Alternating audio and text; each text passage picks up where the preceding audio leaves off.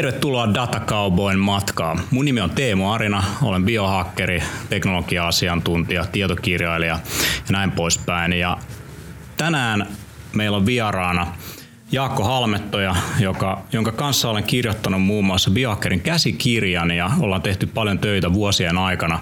Ihan sattumalta valikoiduit tähän, tähän Data Cowboyhin ensimmäiseksi vieraaksi. Tervetuloa studioon. Iso kiitos. Katu uskottavat lasit ainakin heti. Se on, se on, kun mennään tulevaisuuteen, niin pitää olla uskottavat niin kuin, teknologiat käytössä. Ja siis tähän vuoden aikaan käytännössä päivä ja yörytmi menee helposti sekaisin ja eletään talviaikaa ja tämä on vähän niin kuin päivävalolamppu silmillä. Mistä? Meidän aiheena tänään on tehokkuutta tekemiseen ja tämän tyyppiset teknologiat liittyy siihen, saadaan virkeystasoa ylös. Meillä on Microsoftin puolesta Ari Auvinen, joka toimii teknologiastrategina. Tervetuloa. Kiitoksia. Hyvää huomenta kaikkien puolesta. Mahtavaa. Kuule, mitäs lähti teidän päivä käyntiin? No jos mä aloitan omasta aamusta, niin, niin, niin, niin äh, jossain tuossa noin seitsemän puolen kahdeksan välillä herätys, pieni aamiainen ja sen jälkeen autoa. Super. Mitäs Jaakolla oli päivä? Meikäläinen lähti Kangasalta ajelemaan tänne Helsinkiin. Heräilin kanssa tota, kohtuu aikaisin kuuden jälkeen ja eihin tekemään aamurutiinit kohtuu hyvin. Siihen kuuluu kaikenlaisia hengitysharjoituksia ja vähän joogaa ja muuta. Ja vastoilumeningeillä sitten lähdin ajelemaan tänne. Sä heitit mulle saman tien tämmöisen epämääräisen mustan pullon tavaraa. Ja tässä on ilmeisesti jonkinnäköisiä yrttejä sun puutarhasta ja lähdetään tällä saman tien liikkeeseen. liikkeeseen niin oot siis erikoistunut erityisesti, jos puhutaan tehokkaasta tekemisestä, niin myös siihen, että miten ihminen on biologinen tietokone ja sen optimaalista toimintaa voidaan tukea, niin, niin mitä ihmettä tämä on? Se oli itse asiassa vähän tämmöinen hämmentävä kokeilu, koska rohtokoisio tai ashwagandha on tällainen varmaan maailman klassisimpia rohdoskasveja ja on vanhi historia ja aika tutkittu, tutkittu kasvi, mutta se ei kasva Suomessa ja tietysti sitten viherpeukalona niin joku vuosi, se on varmaan kolme vuotta sitten mä laitoin sisälle tota, kasvamaan ja harvestoin ne juuret sitten tässä joskus ja tein siitä tämmöisen oman uutoksen kotona ja tietysti sulle piti nyt tuoda sitten tämmöinen vähän spessumpi tinktuura, koska katuuskottavuus myös tämän tyyppisissä aktiviteeteissa niin on hyvä. Tämä on se mun vitsi aina ollut, että mulla on autossa sillä sivulodjussa aina näitä tota, tinktuurapulloja ja sitten liikennevaloissa voi aina laittaa vähän pipettipullosta kielen alla ja katsoa, mitä viereisellä kaistalla ihmiset miettii, mutta se on ihan tämmöinen hyvä käyttöliittymä myös. Joo, saa nähdä miten neurovelhon käy ja toisaalta mitähän poliisi tykkää. Sitten tota, ei nyt meinaa näistä yrteistä, vaan enemmänkin siitä alkoholiuutoksesta sitten.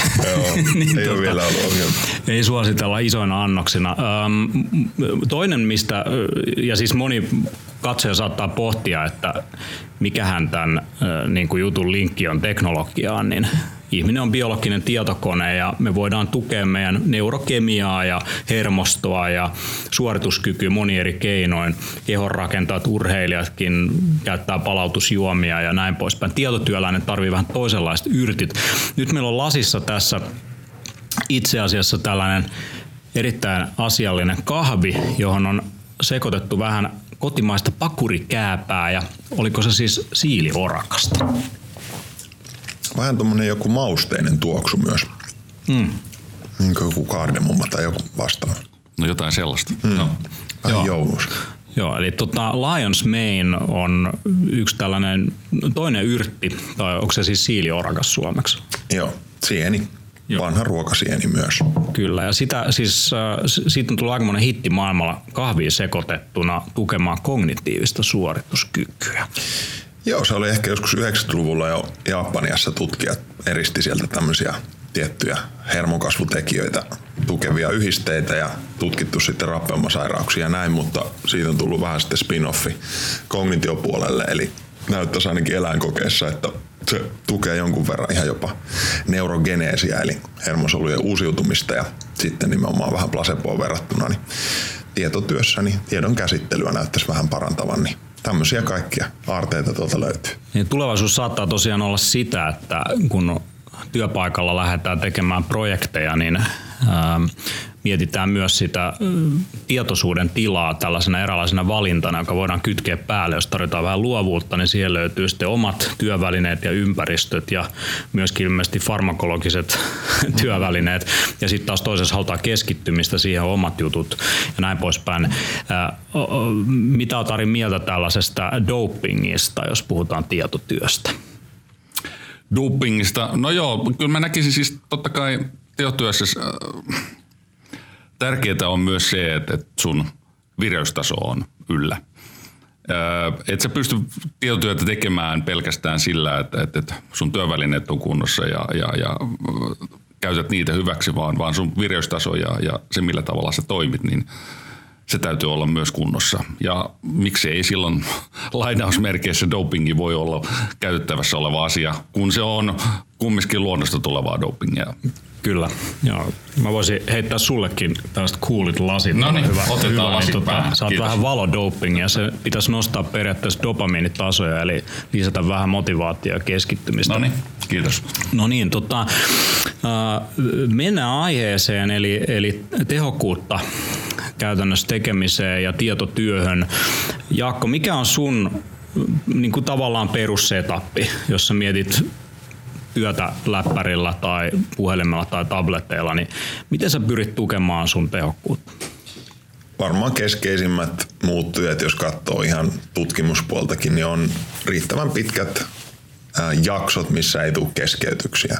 Eli se on ehkä itselle se tilan hygienia ylipäätään. Että mulla on aika pitkälti myös se, että mulla ei välttämättä edes puhelin päällä ne tietyt syklit, kun mä pyrin keskittymään. Ja sitten totta kai se koko ei pelkästään kognitiivinen ergonomia, vaan kaikki siinä ympärillä niin tukee sitä. Mulla on siellä pieni trampoliini ja tällaiset, mitä mä tykkään, että välillä sitten kun joku asia ei etene, niin mä fysiologisesti vaikka vähän liikutan itteen ja se on tosi käytännöllinen tapa vaikka toimistolla laittaa vähän niin kuin juttua liikkeelle. Mä saatan olla siinä 20 sekuntia tulla takaisin ja että se tila on ympäröity paljon sellaisilla muuttujilla, että mä saan sen tietyn syklin, mikä voi välillä olla pari tuntia, välillä se voi olla tunnin tai näin, mutta se, että se tehokkuus on nimenomaan sitä laatua eikä niinkään, että sit siinä roikutaan vaan sen takia kuusi tuntia, että nyt tuli itselle fiilis, että tänään tuli tehtyä paljon. Ja sitten totta kai mennään siihen, että mitkä on ne tunnit päivästä, milloin mä oon tehokkain, ymmärtää vähän omia biorytmejä, ymmärtää muita tekijöitä, jotka vaikuttaa siihen, mutta tota, ihan perus sinällään näköinen toimisto mulla on. Totta kai on pieniä nyansseja, johon voidaan mikrotasolla mennä, mutta tota, toi on ehkä semmoinen keskeisin iso, iso tekijä itselle. Että se on tila, missä mua ei keskeytetä silloin, kun mä haluan oikeasti olla tehokas. Joo. Eli tehokkuus lähtee siitä, että ei keskeytetä. Mitä olet Ari mieltä siitä, että nykytyöympäristö on kuitenkin aika pitkälti täynnä erilaisia notifikaatioita ja viestejä, avokonttoreita ja Joo. muita ympäristöjä, missä ehkä tällainen keskittymistä vaativa kammiotyö ei ihan välttämättä aina onnistu. Joo. Se pitää tietyllä tavalla paikkansa. Jos mä mietin ää, sitä, millä tavalla esimerkiksi me Suomessa muutettiin meidän toimintatapaa noin kymmenen vuotta sitten. Tässä yhteydessä me uudistettiin meidän toimistotilat ja mietittiin siinä yhteydessä kommunikaatiokanavia, mitä me halutaan käyttää meidän eri ihmisten kanssa. Sen lisäksi ää, mietittiin myös tilaratkaisut sillä tavalla, että, että, että tota, sinne tuotiin niin sanottuja hiljaisia tiloja mukaan. Eli sovittiin pelisäännöt, että jos mennään hiljaiseen tilaan, niin siellä sitten ei ole kännykät päällä, eikä toisaalta myöskään häiritä muiden tekemistä siinä tilassa. Saat keskittyä siihen omaan työtekemisiin ja kaikki kunnioittaa sitä, mitä siellä tapahtuu. Ja, ja tota, se on antanut helppoutta sit siihen työn tekemiseen. Alkuun kun kysyttiin ihmisiltä, että miten haluaa toimia, minkä verran tätä tilaa tarvitaan, niin, niin, niin monelta tuli toivomus, että sitä pitäisi olla paljon.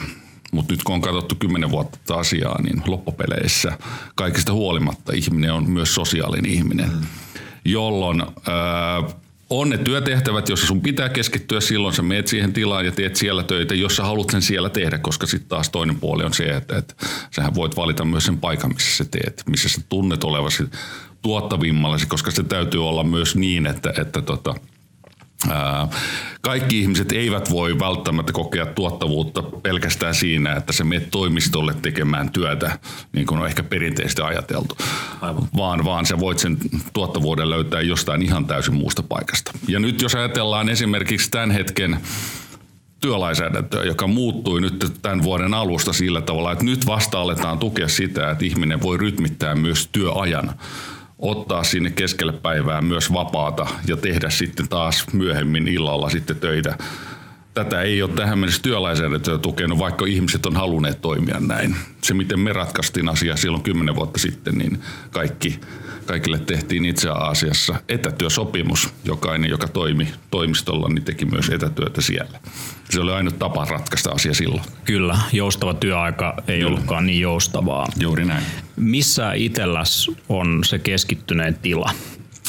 No, äh, missä on keskittyneen tila silloin, kun mä tarvitsen sitä, siitä työstämistä, että mun pitää keskittyä täysin. Ja äh, mä pyrin siihen, että mä jätän kännykän tällöin pois. Eli, eli äh, ihmiset myös tietää niin, että, että, että okei, välttämättä mua ei saa aina kiinni silloin, kun mä haluan tehdä tämmöistä työtä. Se johtuu tietysti myös työ, mun työstä, että mä voin tehdä niin. On, on varmaan ihmisiä, joilla sitä ei ole mahdollista tehdä, mutta että mun työssä se on mahdollista. Ää, mä löydän yleensä sen, sen rauhan tehdä töitäni kotoa. Eli, eli mä teen sen yleensä sen, sen keskittymistä vaativan työni kotona. Se on kiinnostavaa, kun mä oon kysynyt ihmisiltä, että mikä on se paikka, missä sä saat parhaiten töitä aikaiseksi.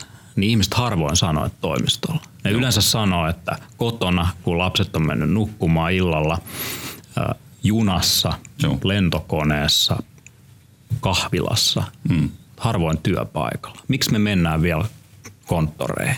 Onko sulla Mä veikkaan, että se on ainakin itselle sitten myös, kun on nyt vuosikymmenen taas pääsääntöisesti tehty, tehnyt kotota töitä, niin kyllä siinä myös rupeaa kaipaamaan jossain vaiheessa nimenomaan sitä sosiaalista ulottuvuutta, että, että paljon siinä on mun mielestä sitä, että se omanlaisensa yksinäisyys vaatii myös sitten tietyn persoonallisuustyypin ja sellaisen, että sitä voi oikeasti pitkässä juoksussa hyödyntää sillä tasolla, mitä, mitä sitten suurin osa ei välttämättä pysty. Että kyllä mulla ainakin se, että sitä on optiona mennä toimistolle, niin mä välillä tunnen ennen kaikkea sen sosiaalisen ulottuvuuden takia sen tosi kivana. Ei välttämättä niinkään puhtaasti sen niin kuin, äh, tehokkuusulottuvuuden takia. Tämä on kiinnostavaa, koska tänä päivänä myöskin yksi sellainen asia, jota pidetään ehkä vähän sellaisena jopa punaisena vaatteena, niin on kokoukset. Eli niitä on liikaa ja ne on liian pitkiä ja ne on tehottomia. Ja yksi tällainen tapa, mitä yrityksiin on tuotu vähän niin kuin tukemaan sitä tekemistä, on tämmöiset Scrum-tyyppiset lyhyet mm. tapaamiset, ehkä 15 minuuttia seisten. Sosiaalinen tilanne, missä katsotaan toisia silmiä, no mitä me oltiin kanssa tekemässä. Ja tämä on ilmeisesti edelleen tosi tärkeää. Nyt se yksi haaste tietysti jos puhutaan etätyöstä, että meillä on etätyöntekijöitä jossain globaalissa yrityksessä, on niitä, jotka pääsee sinne konttorille, niin miten, miten ne ihmiset, jotka ei ole fyysisesti siellä paikalla, niin voi kokea kuuluvansa siihen yhteisöön. Ja. Koska loppujen lopuksi jo me voidaan pitää etäkokouksia, mutta sitten niiden etäkokousten välillä on sitä hyvin lyhyttä, nopeata vuorovaikutusta, joka luo sen yhteisen tunteen ja siellä on paljon informaalia tietoa, mikä liikkuu sanattomasti tai hyvin pienillä tämmöisillä signaaleilla voisi sanoa, niin ulkopuolisen silmiin, joka on vaikka etänä töissä, niin voi kokea olevansa vähän etäällä. Mulla on tällainen kokemus meidän omasta Joo. yrityksestä, että vaikka meillä on loistavat digitaaliset välineet, niin ne, jotka on puhtaasti etänä, niin ne voi kokea olevansa vähän ulkopuolisia. Mitä olet tästä Ari mieltä? Toi varmaan tietyssä määrin pitää myös paikkansa. Koen myös itsekin välillä, välillä myönnän, että, että, omassa työssäni teen paljon, paljon nimenomaan etänä asioita ja, ja osallistun kokouksiin nimenomaan etä, etä, etänä. Ja aika monesti se, että, että, että osallistun äänen avulla, että mulla ei välttämättä ole myös video mukana siinä, siinä keskustelussa. Että, että se riippuu tietysti siitä tilanteesta, että tarvitaanko sitä vaikka eikä tarvita. Se, että millä tavalla me viestitään muunkin kuin äänen perustalle, niin sillä on tietysti iso merkitys. Mutta sitten taas, jos mennään asiakontekstiin, niin se voi olla, että se ei välttämättä joka tilanteessa ole tarvittava asia. Tuo oli muuten kiinnostava pointti toi, että usein käytät vaan ääntä. Mm. Tämä video tämmöisenä tapaamismuotona, niin sehän on tullut ihan helpommaksi. Kyllä. Kaistat on parantunut, laitteet, kamerat, kaikki se on helpompaa kuin koskaan aikaisemmin. Mutta loppujen lopuksi niin se on alkuun semmoinen gimmick, mitä kytketään päälle ja vähän kokeillaan aika pari palaveria, mutta sitten sen jälkeen kaikki vetää äänellä. Juuri näin. Niin, ähm, kun me ollaan menossa kohti virtuaalitodellisuutta, missä periaatteessa voidaan luoda mitä vaan maailmaa ihmisten silmien eteen, niin, niin minkä takia me valitaan edelleen kuitenkin ehkä kapeampi bandwidth niin sanotusti, ääni riittää? No joo, äh, siihen voi tietysti vaikuttaa monikin asia. Jos mä katson itseäni niin, ja, ja teen esimerkiksi kotona töitä, niin, niin, niin äh, mä oon ehkä enemmän rennompi siellä ja en välttämättä mieti sitä, että... Kalsarit jalassa ja niin. No ei nyt ehkä välttämättä niin, mutta, mutta voisi ajatella ehkä niin, jolloin, jolloin tietysti herää itselle sitten häveliäisyys, että voinko mä nyt sitten laittaa se videon päälle vai enkö tässä tilanteessa. Ää, jolloin, jolloin sitten ehkä on helpompi vaan niin kuin oman toiminnan kannalta jättää se pois. Mun mielestä kotona ja etäällä se, siihen palaveriin osallistuminen, niin se voi mahdollistaa jopa tehokkuuden tietyllä Kyllä. tavalla, että mulla oli tosi just yksi etäkokous, missä oli kuusi ihmistä paikalla ja mä tein just näin. Mulla ei ollut kuvaa päällä ja mulla oli pelkkä ääni ja äh, mä puhuin ja sitten kun mun puheenvuoro loppui, niin mä laitoin mikin mutelle ja mä kuulin edelleen mitä muut mm. puhuu, mutta sitten mä kävin juttelemassa mun kumppanin kanssa yhdestä toisesta asiasta siinä samalla. Mä sain monta asiaa tehokkaasti tehtyä. Mä laitoin siinä ruokaa, kahvia ja kaikkea muuta samalla kun mä olin palaverissa. Ja se, että mä lähtisin nyt vaikka tästä videopodcastista tota noin, niin puuhastelee tonne muualle jotain, te tähän pöytään, niin se näyttäisi vähän oudolta. Juuri näin. Ari, sä oot äh, tota noin, niin erityisesti perehtynyt tietoturvakysymyksiin ja kun ihmiset tekee etäältä kotoaan töitä.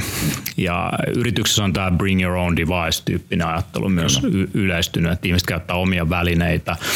Um, millä tavalla me pystytään varmistaa, että ne liikesalaisuudet ei päädy väärin käsiin, jos meillä on yhä enemmän kokouksia, me, me tehdään epämääräistä laitteesta verkkoyhteyksien kautta minkä tota, niin kun teknistä toteutuksesta meiltä ei välttämättä ihan selkeää kontrollia tai ymmärrystä yrityksenä. Joo. Siinä on varmasti monenlaisia haasteita, mitä näet.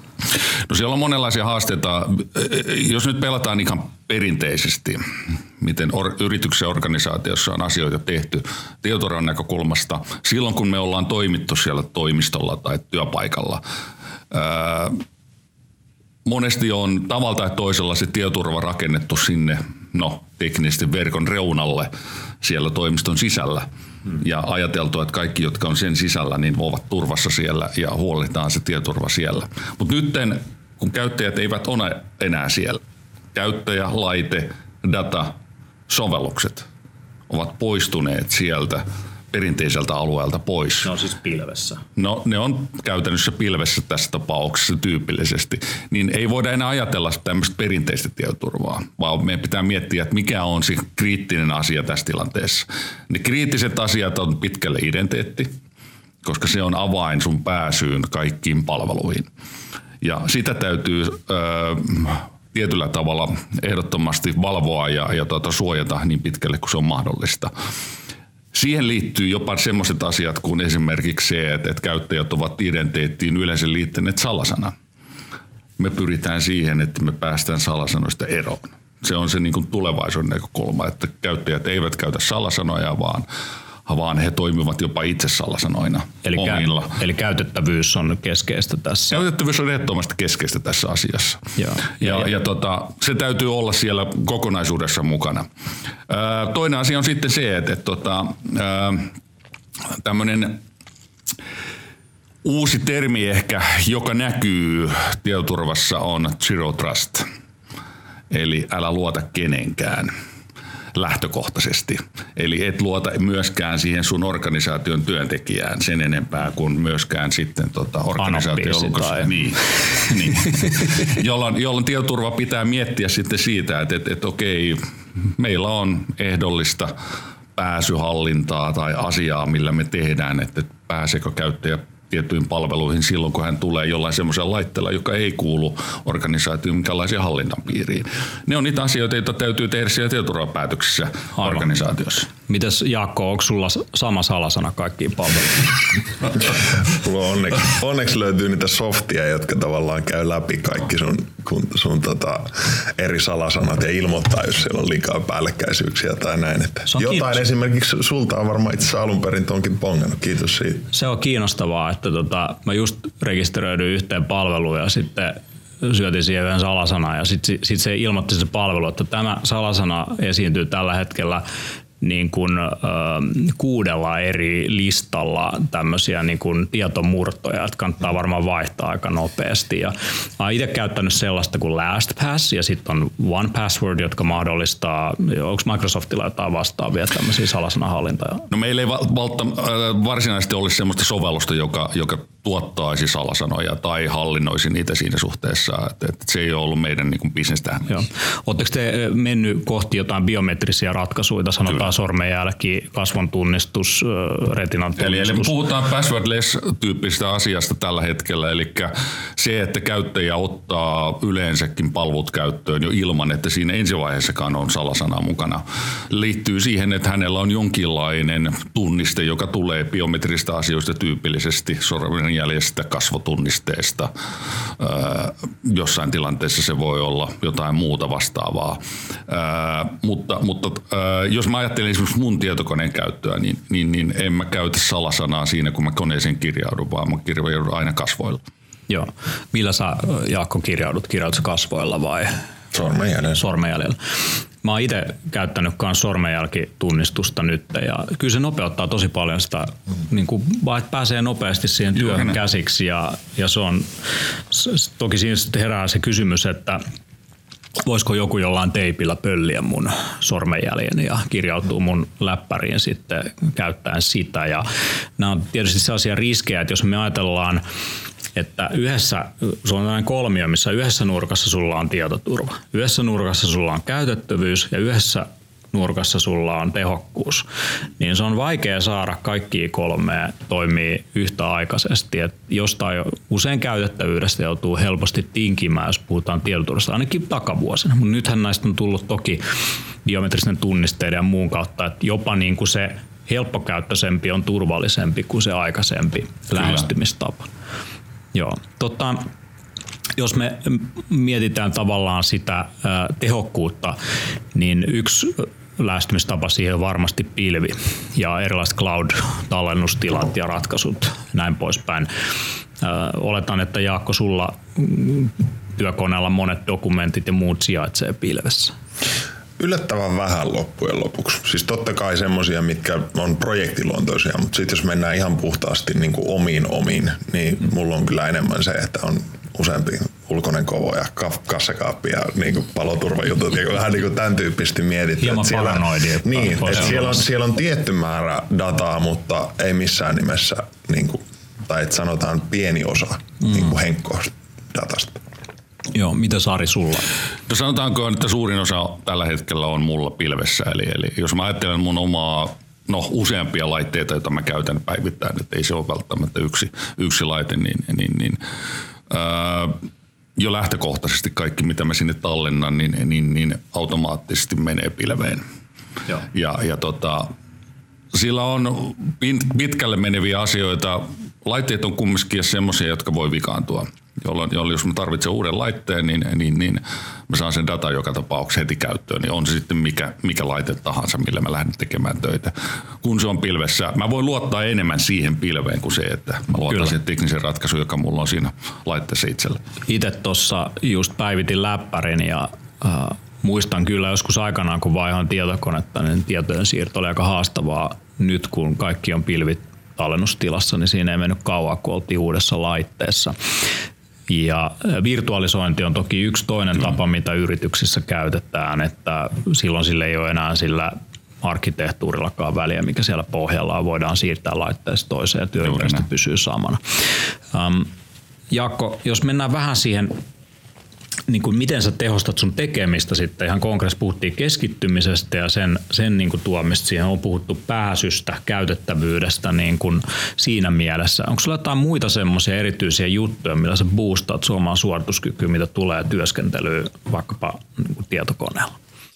Kyllä mulle oikeastaan tosi monta vuotta yksi keskeinen muuttuja, mikä tietysti linkittyy myös sitten puhuja-ammattiin ja tällaiseen on, niin se, että mitä vähemmän sulla on ruokaa sulatettavana, niin sen skarpimpi mieli, mieli sulla on. Ja tämä nyt menee läpi kaikkien hmm. alan ihmisten kanssa, että, että se on ehkä itselle, että ne tunnit, mitkä mä teen isolla fokuksella tietotyötä, niin mä tykkään pitää vatsan aika kevyenä ja mielen kirkkaan. Eli sitten se menee enemmän niin nesteytyksiin ja totta kai itse on niin monta vuotta kaikenlaisia paastoratkaisuja ja muuta tehnyt ja nyt kun tutkimusnäyttö sitä tukee enemmän, niin se on ehkä vielä lisääntynyt itsellä, että mm. aika kevyellä safkalla mulla totta kai verensokerit ja muut pysyy sitten hyvänä ihan muista syistä. Sinne on tehty vuosia kaiken maailman mineralisoinnit ja muut kehossa, että se järjestelmä tavallaan on harmoniassa. Sitten sinne mennään näihin muihin, muihin muuttujiin, että mitkä on niitä inputteja meidän biologiseen koneeseen. Se on nimenomaan valo, tämän tyyppiset jutut, mitä sanoit. On punavaloratkaisuja, mitkä tehostaa mitokondrioiden toimintaa ja sitten on ne kylmät suihkut ja muut, mitkä lisää tiettyjen välittäjäaineiden toimintaa, joka tukee keskittymistä ja muistia. Ja, et ne on ehkä sellaisia nimenomaan biohakkerointiin liittyviä tekijöitä, mitä mä yhdistän niihin taskeihin, mitä mä milloinkin teen. Et jos mulla saattaa olla vaikka huomenna joku presentaatio, missä mä tarvin myös jonkun verran muistiin liittyviä juttuja, niin sitten mä saatan käydä sen pari minuuttia kylmässä suihkussa, koska mä tiedän, että se tukee mun noradrenaliinin tuotantoa ja sen jälkeen mun välimuisti ja kaikki toimii paremmin ja mä saan tavallaan tallennettua ne chippitiedostot kovalevylle paremmin. Että et nämä on aika semmoisia käytännöllisiä juttuja, mitä sinällään kuka tahansa voi tehdä, mutta totta kai mä tiedän, että suurin osa on että no ei se kylmä suihku nyt ei eli, ollut. Eli lähdet hakkeroimaan itseäsi ennen kuin hakkeroit tietokonettasi. Mites, mites Ari, Ari sulla, tota, ootko kylmää suihku ottanut tänä aamuna vai onko sulla jotain muita kikkoja? No Myönnän, että otin suhkot kylmän suihkun tänä aamuna, vaikka en tietoisesti tiennyt, että sillä on vaikutusta mun muistin käyttöön. Hmm. Vielä paremmin. että se on ehkä ollut enemmänkin vaan, että, että, että, että on tykännyt sit välistä tehdä näin. Tuossa mitä kuuntelin Jaakon tekstiä ja puhetta, niin, niin, niin huomasin, että siellä olisi paljon opittavaa ehdottomasti tähän omaan toimintaan, tehdä, tehdä, tehdä asioita, valmistautua ää, erilaisiin tapahtumiin töihin, mitä tekee päivittäin. Ää, mutta mutta tota, niin täytyy tutustua. Onko sulla käytössä tämmöistä standing deskia itsellässä? Ei varsinaisesti ole käytössä. Joo. All right. Tota, jos mä pohdin omaa, omaa tehokasta tekemistä, niin äh, ääniohjaus alkaa olla yksi semmoinen juttu. Ja, ja tässä päästäänkin hyvin tekoälyyn ja äh, yksi, yksi niin kuin ehkä käytännöllisimpiä sovelluksia, mitä mulla on, niin on, on tota, ää, äh, jos mulla ei ole mitään ää, tarkkaan mitään tiettyä aikataulua seuraavalle päivälle – niin mä pyrin nukkumaan riittävästi. Ja uni on ehkä kaikista tärkeä juttu sillä keskittymisellä ja suorituskyvyllä.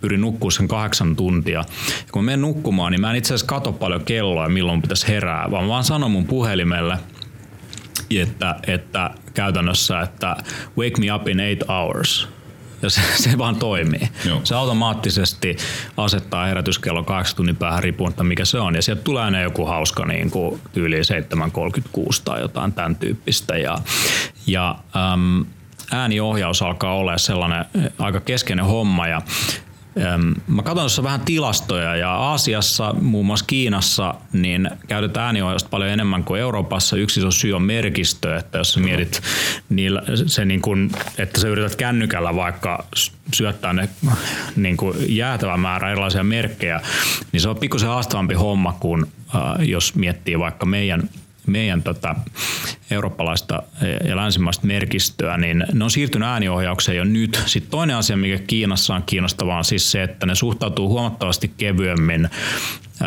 erilaisen valvontaan, joka tapahtuu kameroilla ja mikrofoneilla ja muulla.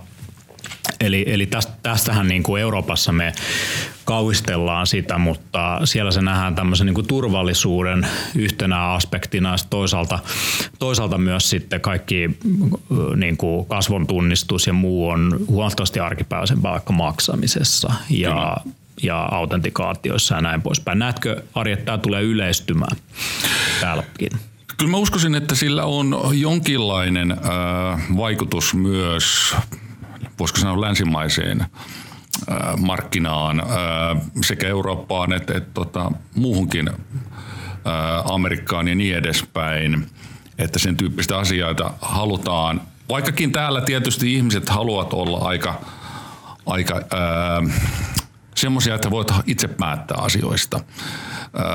Ja, ja tota, tietoturvalla on ehkä ja nimenomaan privacy-tyyppisillä yksityisen suojaan liittyvillä asioilla ehkä isompi merkitys täällä.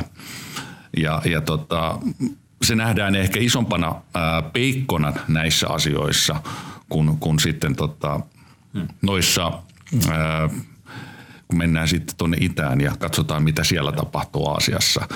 Totta kai sitten myös ää, poliittinen kulttuuri ja kaikki muu on erilaista näissä, näissä tota, alueissa, mutta, mutta tota, mä näen, että, että, että kun se tuodaan oikealla tavalla, silleen, että, että kukaan yksilö ei koe, että tässä jollain tavalla poljetaan mun yksityisyyttä, niin silloin sillä on menestyksen mahdollisuuksia myös, myös Euroopassa ja ja täällä alueella. Hmm.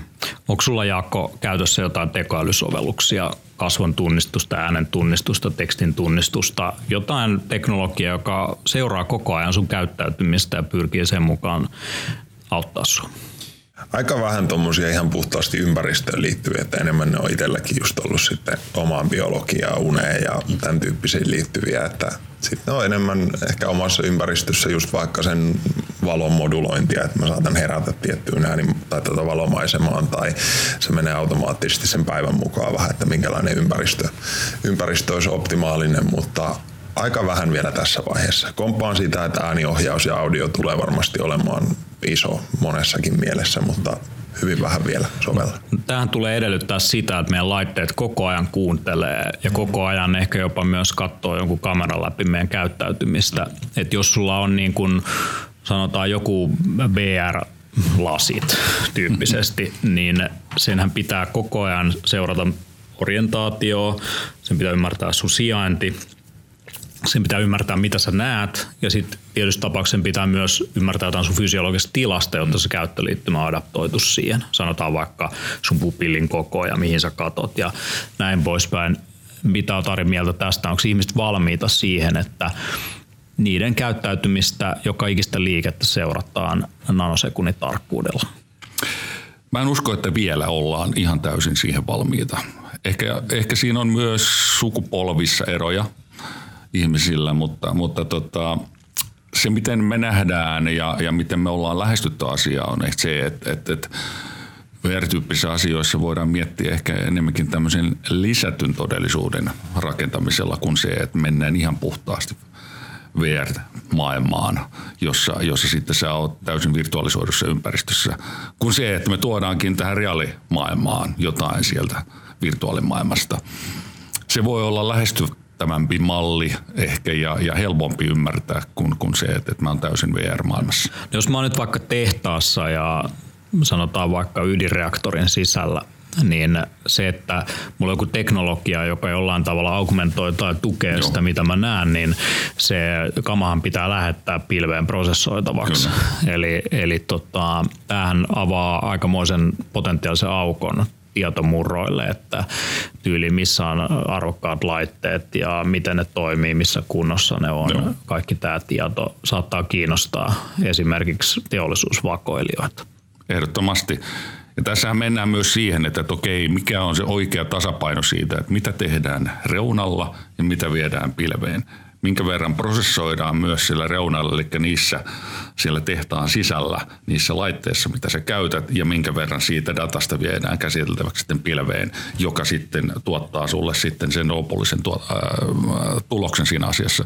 Mm. Eli, eli tota, näiden väliltä pitää löytää oikea tasapaino.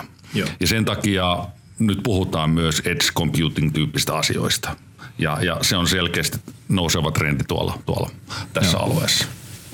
Mikä olisi Jaakko sun mielestä sellainen sovellutus, mikä nyt tukisi just tällä hetkellä parhaiten sun tekemistä? Mikä olisi sellainen, sanotaan, jonkinnäköinen datan prosessointiin perustuva ratkaisu, joka helpottaisi sun työtä merkittävästi? Varmaan just ääniohjaukseen liittyvät jutut. Se on ehkä semmoinen matalimmalla roikkuva hedelmä, mitä mä jotenkin koen vielä, vielä ihan kohtuu ok, että voisi käskyttää enemmän ympäristöä puheella.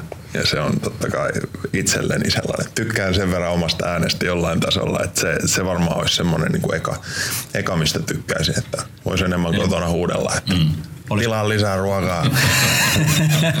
se voi olla, että se tulee tämmöisiä Voltin tapaisia ruoan kotikuljetusratkaisuja aika nopeasti, mutta äh, voisiko se olla jopa sitä, että aamulla suihkussa siellä kylmässä suihkussa voit huutaa tietokoneelle, että valmistele mun tämän päivän presentaatio, valitse siihen niin kuin kymmenen suostunta slaidia viimeisen kymmenen vuoden ajalta, kiitos. Ja, ja, ja ja sanotaanko näin niin kuin luovuusmielessä, niin pyri tota noin, niin käyttää luovuutta. Kyllä. niin, tota. Joo, joo, ja siis totta kai se on ainakin itsellä se, että meidän kädet ja aika on sinällään sidottu myös, myös tähän fyysiseen ulottuvuuteen aika mm. paljon, mutta ääni on periaatteessa koko ajan vapaana. Joo. Eli itsekin kun ajaa paljon ja näin poispäin, niin se on aika tehotonta aikaa usein. Että sit se on itselle inputtia, mä kuuntelen podcasteja tai näin, mutta mä pystyisin myös luomaan paljon enemmän, jos se olisi älykkäämpää. Nimenomaan ton tyyppinen, että hei, valmistele huomiseksi tätä ja tämä ja sitten se menisi oikeasti eteenpäin. Niin. Joo. Mä, mä oon käyttänyt erilaisia chatbotteja, mutta en ole kokenut, että ne on vielä erityisen älykkäitä, niin Mulla on virtuaaliassistentteja myös, joille mä voin soittaa vaikka autosta ja pyytää niitä varaamaan ravintolaa tai lentomatkaa tai muuta. Ja niillä on päässyt sitten pilvipalvelun kautta mun kalentereihin ja näin, niin se näyttää olevan edelleen kuitenkin on noinkin yksinkertainen toimenpide, kun varaa vaikka tietyn tyyppinen ravintola Helsingistä, niin ei mulla ole vielä mitään bottia, joka sen tekisi hyvin, että mä tarvin siihen vielä ihmistä, mutta mä voin käyttää teknologiaa sen tehokkuuden tukena siinä välissä.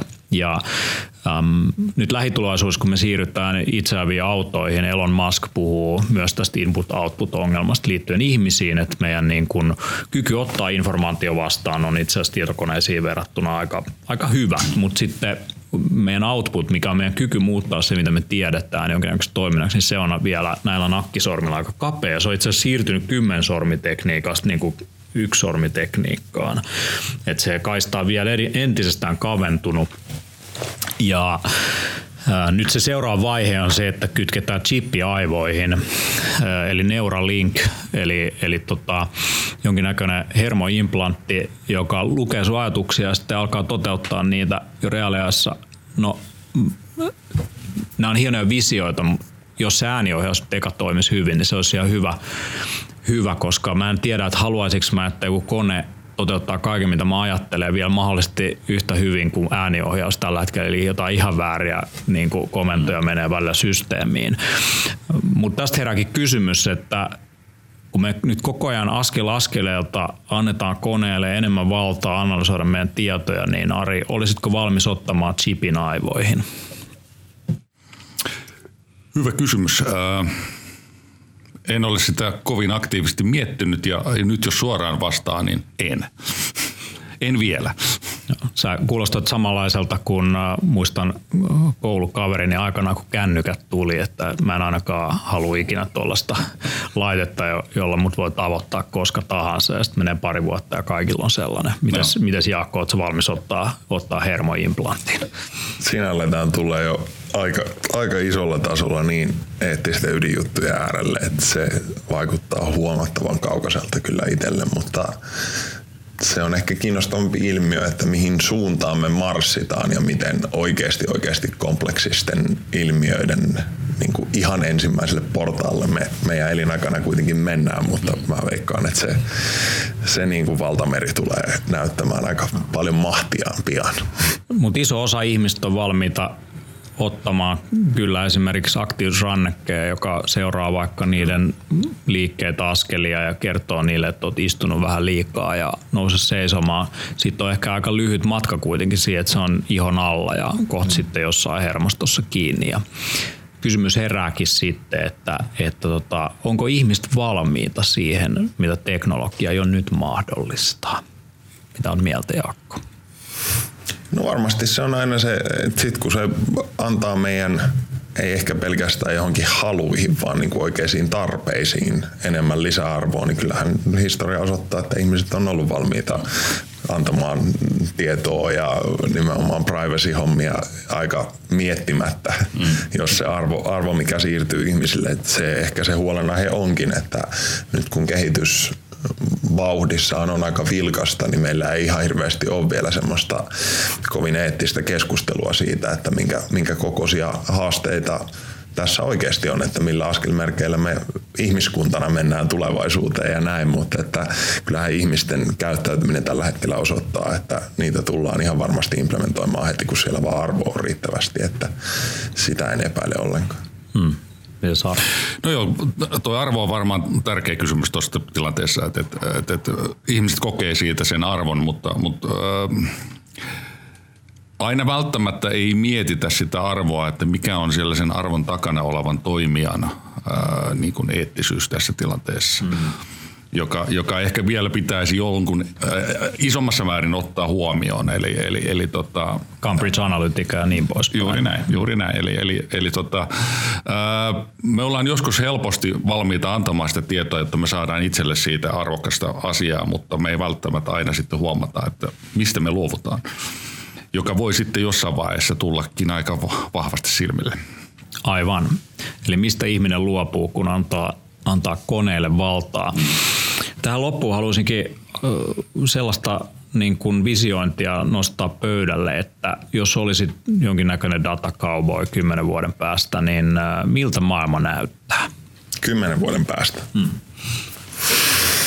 Kai tässä on hyvä ainakin todeta aina se, että ne yleensä hienoimmat visiot, niin me yliarvioidaan aina kehityksen vauhtia niin vähän semmoisella lyhyemmällä aikajänteellä, mutta sitten pitkällä aikajänteellä aliarvioidaan. Kymmenen vuotta on jo sen verran pitkä aika kuitenkin, että, että se pikkusen kutittelee ainakin omassa mielessä jo vähän sellaista villimpää, villimpää visiointia ja mä veikkaan, että konkreettisimmillaan se näkyy ihan meidän niin kuin välittömässä ympäristössä. Et siinä missä niin kuin esineiden internet ja muut nyt ei ole ehkä lunastanut ihan niin nopeasti, mitä, mitä sitä on ajateltu, niin mä veikkaan, että kuitenkin kaikenlaiset älykkäät materiaalit ja se, että me ympäröidään meidän ympäristöä enemmän älyllä, herätetään sitä enemmän henkiä ja siitä voi sitten värittää tietysti kynällä moneen suuntaan, että miltä se näyttää, mutta, mutta toi varmasti iso semmoinen arkeen liittyvä homma, että se ei ole enää pelkästään se meidän älypuhelin tai näin, vaan se äly siirtyy enemmän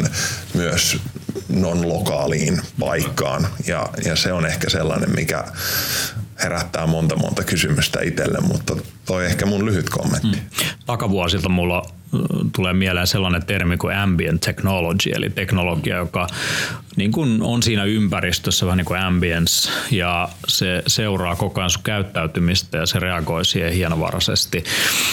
Eli, eli tietyssä mielessä niin kun, jos mietitään älykkyyttä, niin mitä on intelligence, niin se on jonkun toimijan kykyä mukautua, adaptoitua ympäristön muutoksiin. Jos nyt kyseessä on vaikka tila tai joku ympäristö, miten se mukautuu sun läsnäoloon siinä. Ja sitten toisinpäin myös, miten sä mukaudut siihen ympäristöön. Ja siitähän on tavallaan tässä myös kysymys, kun Jaakko puhuu näistä erilaisista keinoista, millä hän lisää virkeystasoa ja muuta, niin tietotyö ei välttämättä se niin kuin, missä se tapahtuu ihan luonnostaan optimaalisesti ihmisen fysiologia ja biologia ajatellen, vaan sitä pitää vähän edes auttaa ja avittaa. Miten Sari Neurovelho kymmenen vuoden päästä, niin miten, miten näet tämän maailman? Mennäänkö me yhä enemmän kohti ehkä sellaista globaalia maailmankylää, missä kaikki tietää kaikkien liikkeet ja me ollaan kaikki Matrixissa ja, ja kaikki analysoidaan supertietokoneiden toimesta ja me olemme siirtäneet päätöksentekokykymme puhtaasti koneille ja olemme, olemme niin kuin alistaneet itsemme hmm. ä, omille luomuksillemme. Joo. Ehkä ei pitäisi olla äh, rajoittunut ajatusmaailma tässä suhteessa, että, että voisi jos jotain tollastakin olla, mutta mä vielä ehkä koen, että ihmiskunta ei ehkä ole aivan valmis tähän näin kaikesta huolimatta. Äh, meidän täytyy löytyä jonkinlainen balanssi siitä, että, että mikä valta me annetaan tiedolle ja tiedon käsittelylle ja ehkä tietokoneille ja kaikille sille, mitä siellä tapahtuu versus sitä, mitä me halutaan ihmisinä itse tehdä. Ja, ja, ja tota, se balanssi täytyy löytää. Jossain vaiheessa se voi olla, että se lyö rekullille aika vahvastikin takaisin siinä, että jos mennään liikaakin sinne. Mutta, mutta tota, ehdottomasti tuo kehitys tulee tapahtumaan tavalla tai toisella tuohon suuntaan ollaan menossa ja se kaikki, mitä äsken Jaakko tuossa kuvasi, niin, niin kyllä mä sen tietyllä tavalla näen samalla tavalla, että, että siellä on paljon noita asioita, mitä tapahtuu, mutta, mutta en mä usko, että, että, että me vielä ollaan valmiit luovuttamaan valta koneelle. Hmm. No sitä kohti mennessä niin tarvitaan erilaisia renkaanpotkijoita, jotka muistuttaa, muistuttaa siitä, että kaikki ei ole vielä ihan valmista. Kiitos todella paljon haastattelusta. Potkitaan renkaata jatkossakin ja, ja tota, pyritään löytämään teknologialle se rooli, mikä sille kuuluu. Kiitos. Kiitos, kiitos. kiitos. Hyvät katsojat, jos haluatte osallistua ja kommentoida tätä keskustelua, niin käyttäkää hashtagia MPY ja hashtagia datacowboy, niin pyritään poimimaan parhaat kommentit ja vastaamaan niihin tulevissa jaksoissa.